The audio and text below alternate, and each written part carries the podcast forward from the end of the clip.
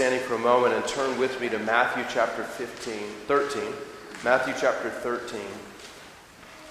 And the words to which I would call your attention this morning are to be found in verses 15, 53 to 58 of the 13th chapter of Matthew's Gospel.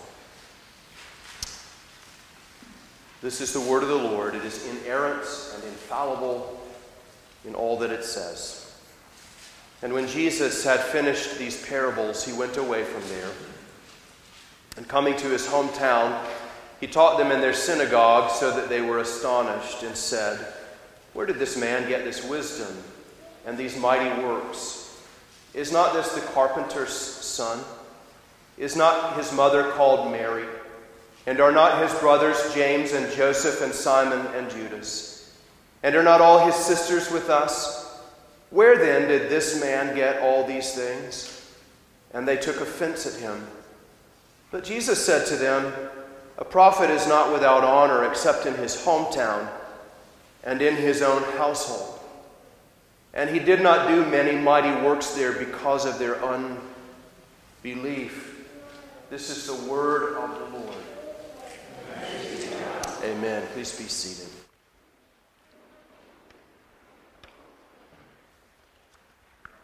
Let's take a moment now and ask for the Lord's blessing on the preaching of his word.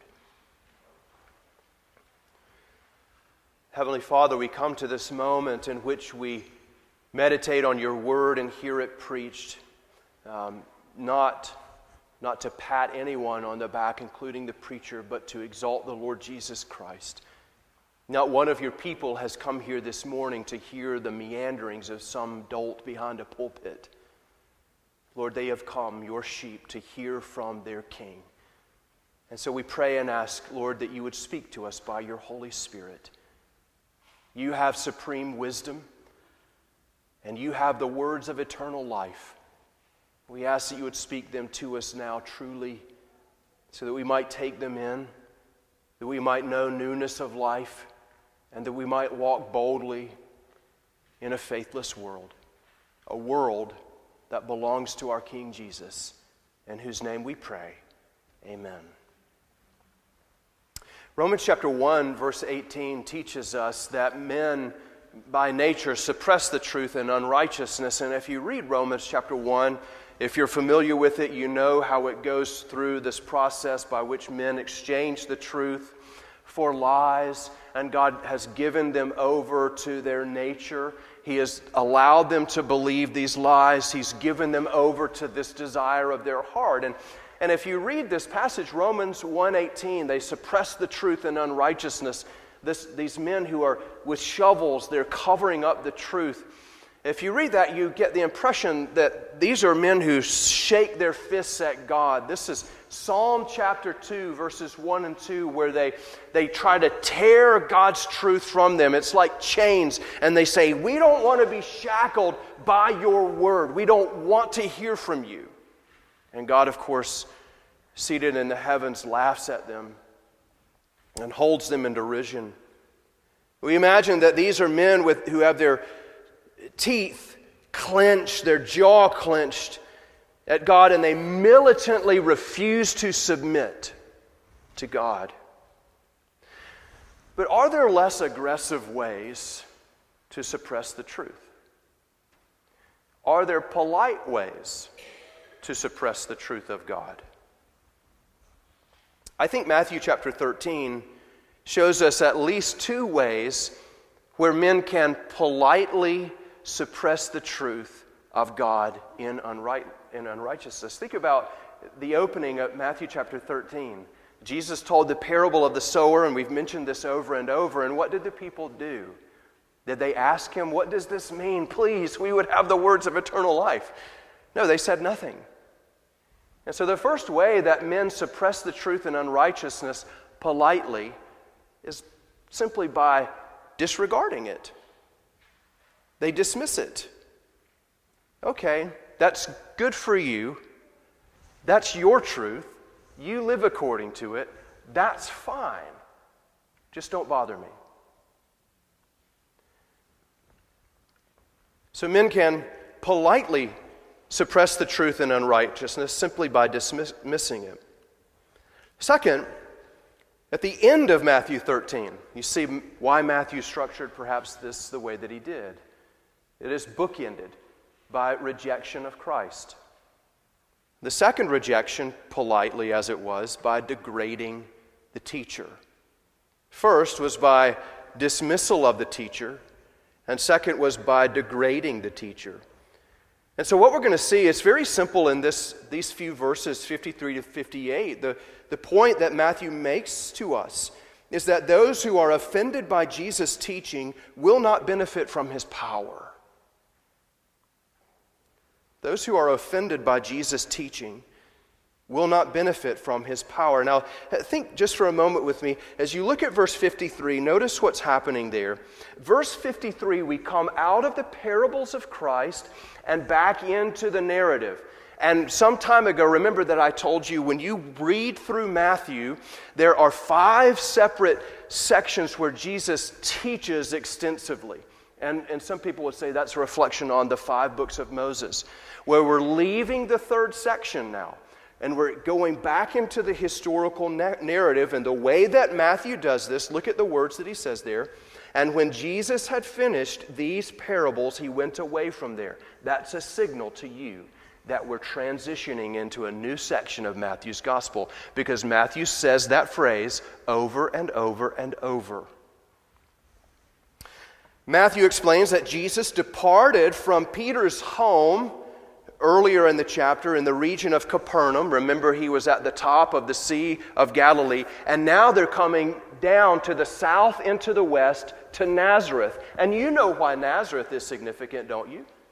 Because when Joseph returned from Egypt, he found out that an evil ruler, Archelaus, was in the region of Judea, and he was warned by an angel not to lodge there, instead to go to Nazareth. And so that is where he went, and that is where the boy Jesus grew up. It was in Nazareth that Jesus grew in wisdom and in stature with God and with man. So Jesus goes home, in a sense.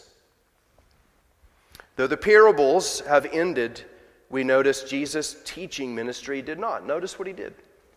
Coming to his hometown, or we might translate it homeland or fatherland, he taught them in their synagogue. Now, the narrative switching to a new location, Nazareth, is the next location where Jesus will be rejected. We're going to see this in three simple points. We'll see the word taught, we'll see the word rejected, and then we'll see the word departed. The word taught, verses 53 to 54, the word rejected, and the word departed. Notice, first of all, in the word taught, that Jesus continued teaching. This was his pattern wherever he went. We find that his ministry starts in Mark 1:15. What was he doing? Preaching. The kingdom is at hand. Repent. Jesus came as a teacher and a preacher. And now when he goes back to his hometown, he doesn't leave off his office, he continues it. Notice where he went in the hometown. He went to the synagogue. This was his pattern. It was a pattern that was adopted by Paul later. Whenever he would enter a new city, where would he go? Into the synagogue. What do you find in the synagogue on a regular basis? Do you think you might find in the synagogue your avowed atheist? Probably not. Do you think you're going to find the Gentile nations there, those who were not the promised people of God? Some. Some converted to Judaism. Some were circumcised. Some enjoyed the Passover and went to the synagogue for the teaching. But by and large, what kind of people would he have found here? Religiously minded people. These were the people who probably were teaching their sons and daughters the Word of God, maybe. So these were not atheists, they're not avowed atheists. They're not religiously insensitive. These are religiously minded people. And we notice the effect that Jesus' teaching had on them there. Verse 54 what happened? They were astonished. They were astonished. The people were amazed by the teaching of Jesus. This, it wasn't the kind of teaching where they were, they were struggling to follow him. Literally, the word means to strike out of one's senses. Uh, in some contexts, it would be used to start a fire. You think of taking a flint and steel, and you strike that flint, and you get the sparks going, and you do it over and over and over and over until your kindling catches and you then nurture that little wisp of flame there until it becomes a fire. This is the effect that Jesus' teaching was having upon them. It was striking, it was astonishing, it had an amazing effect upon them. And we would expect it to do so, thinking of who this was. It was the Christ. And so, simply as we begin here under this first uh, point, just note that the incarnate Christ was a teacher and preacher. His mission was not necessarily to give people a certain religious experience, it was to impart knowledge, it was to impart wisdom. It was to reconcile the people of God with the truth of God so that they could live in a way that honored God in this life. Jesus' God ordained role was to serve as a prophet. Now, this is important as a prophet in a long line of what? Prophets. They had had a 400 year silence before John the Baptist came on the scene. And now what happens? The prophetic ministry resumes amongst the people of God. That is an important connection. Christ's God ordained role was to reveal the will of God for the salvation of his people. He did that through preaching and teaching. So, in your life, the role that Jesus plays is to teach you and me the path of redemption. This is his role to teach us the way of redemption by faith in his atoning sacrifice, and to, sacrifice, to sanctify us by his Spirit, who leads us what? In the paths of righteousness. This is his role. And as you live with Christ, then, by the Holy Spirit, what do you find? You learn more and more. But it doesn't just reside in you as a head knowledge. Remember, we in the parable from before, those who, who have the Spirit, what do they do? They bring out of their treasures new things and old things. You're casting it about. You learn, you teach. You learn, you teach. You live according to this truth. Sanctification, then, by the Spirit, is about receiving and submitting to Christ's teaching. But astonishment, amazement wasn't the only thing that affected the people. It wasn't the only response, was it? The second thing that we notice about this text is that the word was rejected. The word was rejected. I want you to notice as you look back at the passage, just notice how John puts this all, I'm sorry, how Matthew puts this all together. Verse 54 they were astonished, and that is bookended by another response in verse 57 and they took offense at him. They were astonished, and they took offense at him. Amazement turned to scandal. Literally, the Greek word there is scandal. They were scandalized by the teaching of Christ. Now, now that to be knocked out of your senses, it takes on a different sort of connotation, doesn't it? It's almost as though Jesus, as he was teaching, was delivering body blow after body blow to the people through what he said. It was a, a pearl clutching moment. You had people saying, Wait, repeat that? Wait, what did you say? Say that again? Because as we learned in Matthew chapter 7 at the very end, he did not teach them as one of their scribes, he taught them as one who had authority. Notice what happens in this scene. Where did this man get this wisdom and these mighty works? And there may be a little bit of condescension. It, literally, the Greek says, Where did this one get this wisdom and this power? It's almost as though they don't call him a man. Where did this guy, that guy, how did he get this? And notice how they go on. Where did he get this, man, this wisdom and these mighty works? Is not this the carpenter's son? I know his daddy. And you can sort of hear the whispering and see the scene. Perhaps Jesus took the scroll of Isaiah and he's, un, he's opened it up. And he read from the scroll and he began to teach the people from the Word of God. And so what happens is one man leans over to his neighbor and he says, Where did this guy get this power and wisdom? And he says, I don't know. Isn't this the carpenter's son? You grew up next door to him. He put the hinges on your door. He built the wall in your building, your home. And the murmuring began Is not this, is not his mother called Mary? We, we know where she lives right now. And another one chimes in. He says, well, yeah, and remember his brothers James, Joseph, Simon, Judas. We know those guys. And, and not only that, he's got sisters too.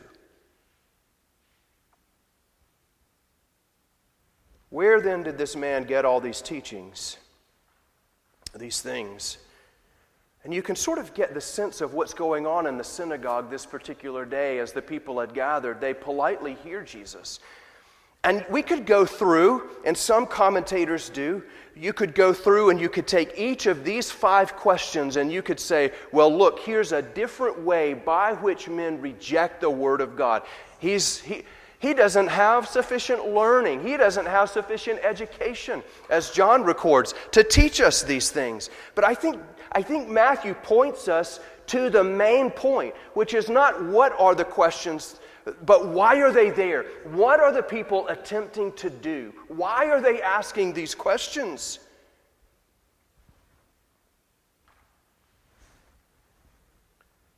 They're asking these questions to divert themselves from listening to what he is saying. They're not asking, Is this true? Is he right? Is this what the word says? Is this how we are supposed to understand it? Is this how we're supposed to apply the word? No, there's none of that. All that Matthew records is these, these five questions Who is this one to say these things to us? The scandal didn't turn into hostility, did it? There's no record of anybody picking up a stone to throw it at Jesus. They did not seek to put him as, at, to death as they did at other times. They simply reasoned within themselves and to one another why they did not have to listen to what he said. Forget it, man. Forget it. Don't you know this guy? Even though he taught them as one who had authority and not as their scribes. Ultimately, they preferred the scribes' teaching to Jesus. And so, on the one hand, n- notice that these questions confirm Jesus' humanity, don't they?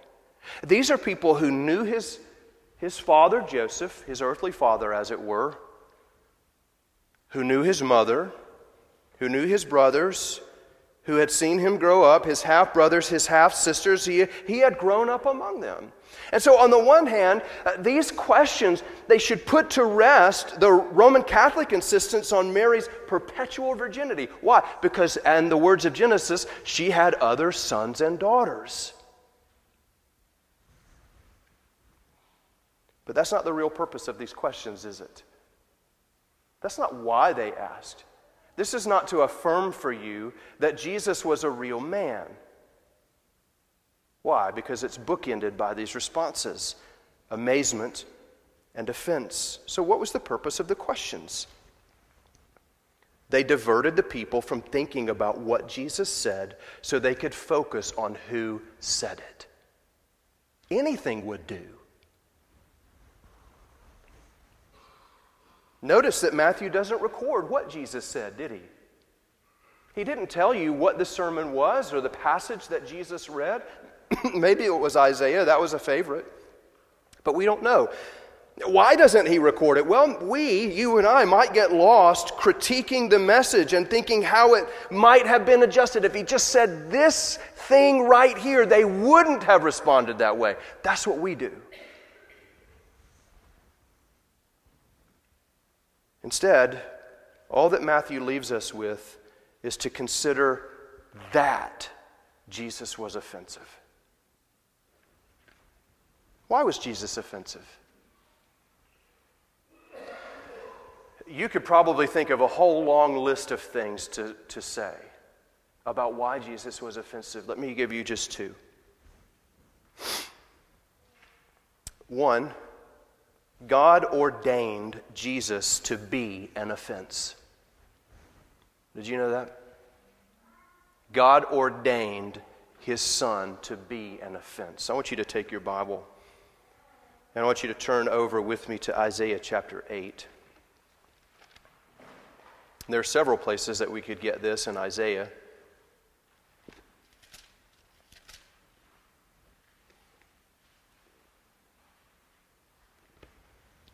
I'm going to read beginning in verse 11.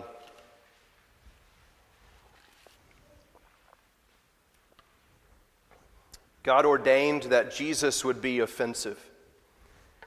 Isaiah 8:11 For the Lord spoke thus to me with his strong hand upon me and warned me not to walk in the way of this people saying Do not call conspiracy all that this people calls conspiracy and do not fear what they fear nor be in dread but the Lord of hosts him you shall honor as holy let him be your fear, and let him be your dread. So, God here is addressing Isaiah, and he's saying to him, You say what I tell you to say, no more, no less. Verse 14 And he will become a sanctuary and a stone of offense and a rock of stumbling to both houses of Israel, a trap and a snare to the inhabitants of Jerusalem. You see what the text is saying there then. Who is the He that he's referring to? It's Christ. And what is God saying about the Christ? He will be a rock of offense and a stone of stumbling to whom? The religiously minded people, Jerusalem and the house of God. Uh, the apostles refer to this often. You can turn over with me to Romans chapter 9.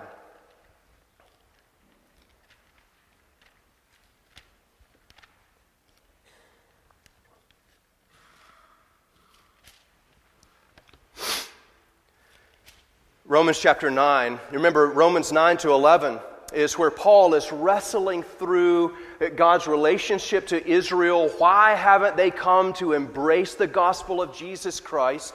And he quotes Isaiah here, picking up in verse 30, Romans 9:30. What shall we say then? That Gentiles who did not pursue righteousness have attained it, that is, a righteousness that is by faith. But that Israel, who pursued a law that would lead to righteousness, did not succeed in reaching that law. Why? Because they did not pursue it by faith, but as it were, based on works. They have stumbled, look, over the stumbling stone. As it is written, Behold, I am laying in Zion a stone of stumbling and a rock of offense, and whoever believes in him will not be put to shame. Why was Jesus such an offense?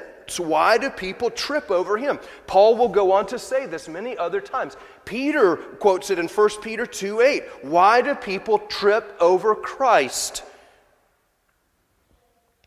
because his teaching requires them to abandon any idea of self righteousness. Isn't that what Paul said? We want a righteousness that comes by the law. I want, by nature, to be able to say, Look what I did. And when you preach the gospel, it says to men, There is nothing that you have that God wants. You are sanctified by Christ alone, through faith alone, by grace alone. So God ordained Jesus to be an offense, not because he walked around slapping ladies in the face, simply by teaching the truth. A second reason the Spirit was not present. The Spirit was not present. Put simply, where the Spirit of Christ, think carefully with me about this, where the Spirit of Christ is not present with the teaching of Christ, there will be scandal. Does that make sense? The Spirit of Christ plus the Word of Christ equals conversion and sanctification. The Word of Christ without the Spirit of Christ equals scandal and offense. Now, for you and me, this is on the one hand a comfort and it's a challenge. It's a comfort in this way that if you teach the Word and people find you offensive, don't worry. They hated Jesus before they hated you, and you and I are not better than our master, are we? But it's also a challenge.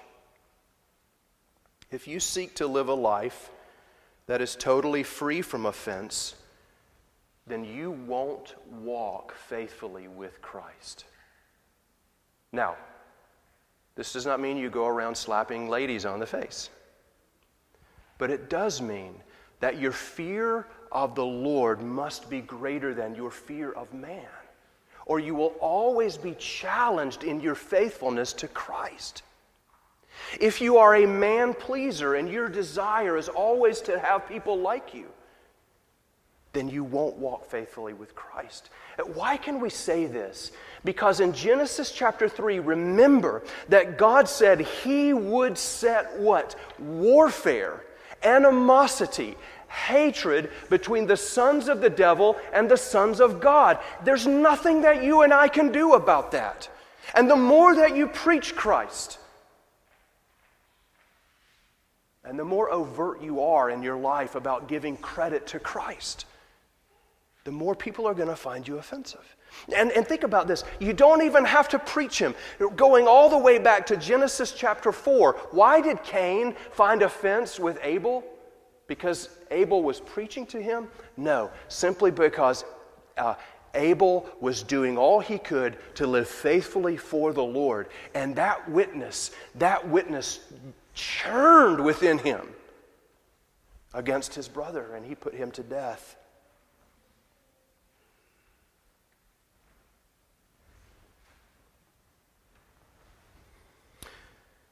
You don't have to go out of your way to be offensive to a fallen culture. All you have to do is open the Word and explain it. To teach the Scriptures cover to cover is to insist that men, women, and children engage in a radical, world shifting adjustment of attitude and behavior. Do this, and you are guaranteed to offend. So you cannot choose to be offensive. You can only choose to be offensive or to be faithful. Lastly, thirdly, we've seen the word taught, we've seen the word rejected, and lastly, we see the word departed. Turn back with me to Matthew chapter 13.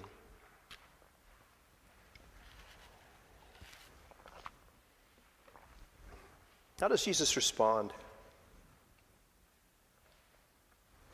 Well, he didn't go in a corner and cry. Jesus said to them, verse 57, A prophet is not without honor except in his hometown and in his own household. And he did not do many mighty works there because of their unbelief. Matthew makes a simple point here that those who refuse Jesus' teaching refuse Jesus. You can't have the man as a sacrifice and atonement, a lamb, without accepting his teaching. This, it seems like this would really put out of sorts that old controversy, that lordship controversy. You can, you can come to Christ as a Savior, and then somewhere down the line, you can accept him as a king.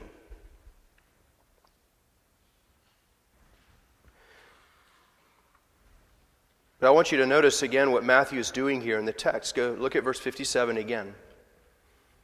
A prophet is not without honor except where? In his hometown. Again, this bookends the passage, doesn't it? Jesus went to his hometown, and now Matthew draws your attention back to that. Where is he? He's in his hometown. It could also be translated homeland or his fatherland. Why is that important? Well, because Jesus' rejection is connected to Israel's history. He gives us this proverbial statement a prophet is not without honor except in his homeland or his hometown. That's not from Scripture. Jesus utters it in the moment. But what we see is that the fate of faithful prophets has been death at the hands of God's people. This is always how it has been. Jesus is saying, I am a prophet of God, and I walk in a long line of prophets of God. And guess what? Is it a surprise that I suffer the same fate as the prophets of God? They have come to you preaching the word, you've rejected the word, and you've killed the prophets. In his prophetic office, Jesus joined a long line of prophets who were reviled by the Israelites. Turn to Matthew chapter 23, verse 30. Jesus will bring this back home again in Matthew 23, beginning verse 29. And this was surely not offensive. Woe to you, scribes and Pharisees, hypocrites! For you build the tombs of the prophets and decorate the monuments of the righteous. You see what he's accusing them there of. You, you guys who say that you love the law of God, you kill the spokesman of God. Verse 30 saying, If we had lived in the days of our fathers, we would not have taken part with them in shedding the blood of the prophets. Thus you witness against yourselves that you are sons of those who murdered the prophets. Fill up then the measure of your fathers, you serpents, you brood of vipers. How are you to escape being sentenced to hell? Therefore, I send you prophets and wise men and scribes, some of whom you will kill and crucify, and some you will flog in your synagogues and persecute from town to town, so that on you may come all the righteous blood shed on earth from the blood of righteous Abel to the blood of Zechariah the son of Berechiah, whom you murdered between the sanctuary and the altar. Truly, I say to you, all these things will come upon this generation. What is Jesus saying? This generation of men hate the word of God, and you've always been killers of the prophets. They come to you, inviting you to repent, to know the blessing of God, and what do you do? Well, what did they do to Moses? How dare you preach to us? You're no better th- than us. Well, go stand outside your tent and we'll find out. Jezebel pursued Elijah to kill him. They lowered Jeremiah into a pit so that they had no chance of hearing what he said anymore. And Jesus is saying, and Matthew is pointing out to you that Jesus is being treated the same as every other prophet. Rejected. We also see that Jesus' rejection resulted in diminished power. Verse 58 And he did not do many mighty works there because of their unbelief. Now, uh, we could look at this and we say, well, how, how exactly does that work? Does this mean that, that they somehow diminished the power of Christ? Was he not able to do it? Uh, no, this was not a diminishment of power in Christ, it was diminishing the power amongst the people.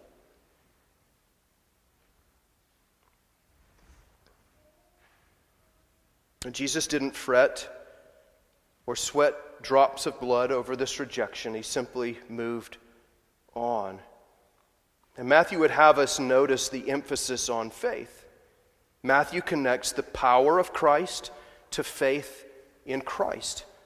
If you trust Him, if you believe, faith connects you to the power of Jesus Christ. Rejection of Christ dis- disconnects you from the power of Christ. Matthew Henry says, The gospel is the power of God unto salvation, but then it is to everyone that believe, Romans 1:16. So that if mighty works be not wrought in us, notice, if mighty works be not wrought in us, it is not for want of power or grace in Christ, but for want of faith in us. By grace you are saved, and that is a mighty work. But it is through faith. To disbelieve disconnects you from Christ. To reject Him is to reject His benefits, is to reject His power. In this moment, the faithless Nazarenes experienced a temporal illustration of the eternal judgment.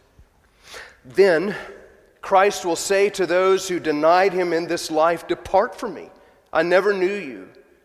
And so the challenge to you and me is to go on examining ourselves to ensure we accept the whole Christ, the Redeemer, and the Sanctifier.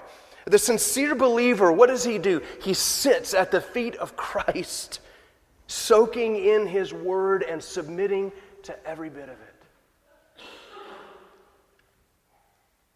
But those who are offended by Jesus' teaching, Matthew shows us, will not benefit from his power. I think Matthew 13 may illustrate two of the politest rejections of Christ recorded in the scriptures. The first rejection was one of simple indifference. They listened to what he said but immediately disregarded it.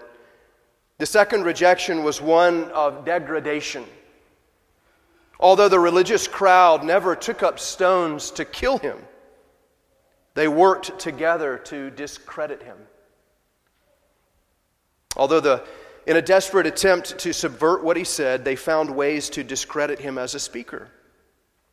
And as you do gospel ministry, you'll often find these two kinds of rejection. It's not going to be men shaking their fists at you, it's just going to be men saying, That's nice.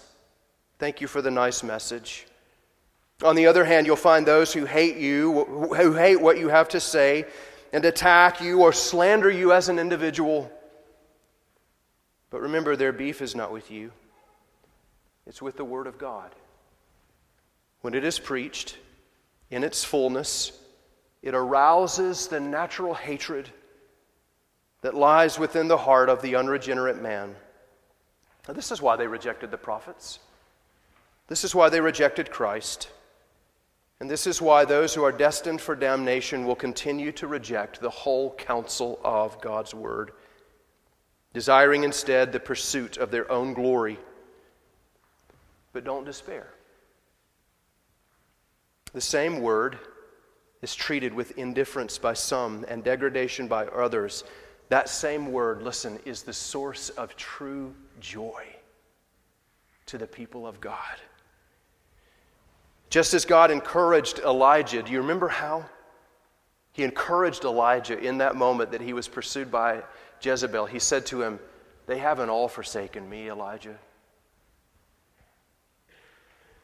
God reminded him that he maintained a small remnant of faithful people who loved the Word of God. And so must we.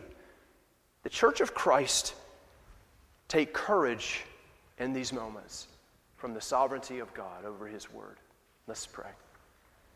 Heavenly Father, your Word is perfect, it gives us life.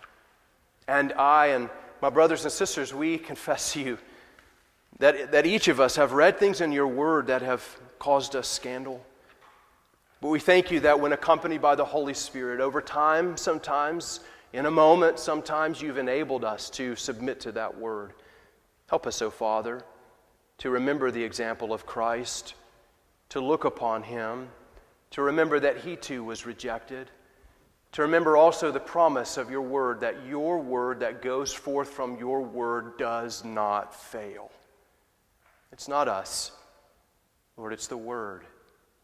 Therefore, keep us in perfect peace as we speak in your behalf. We pray. In the name of our blessed Savior, amen.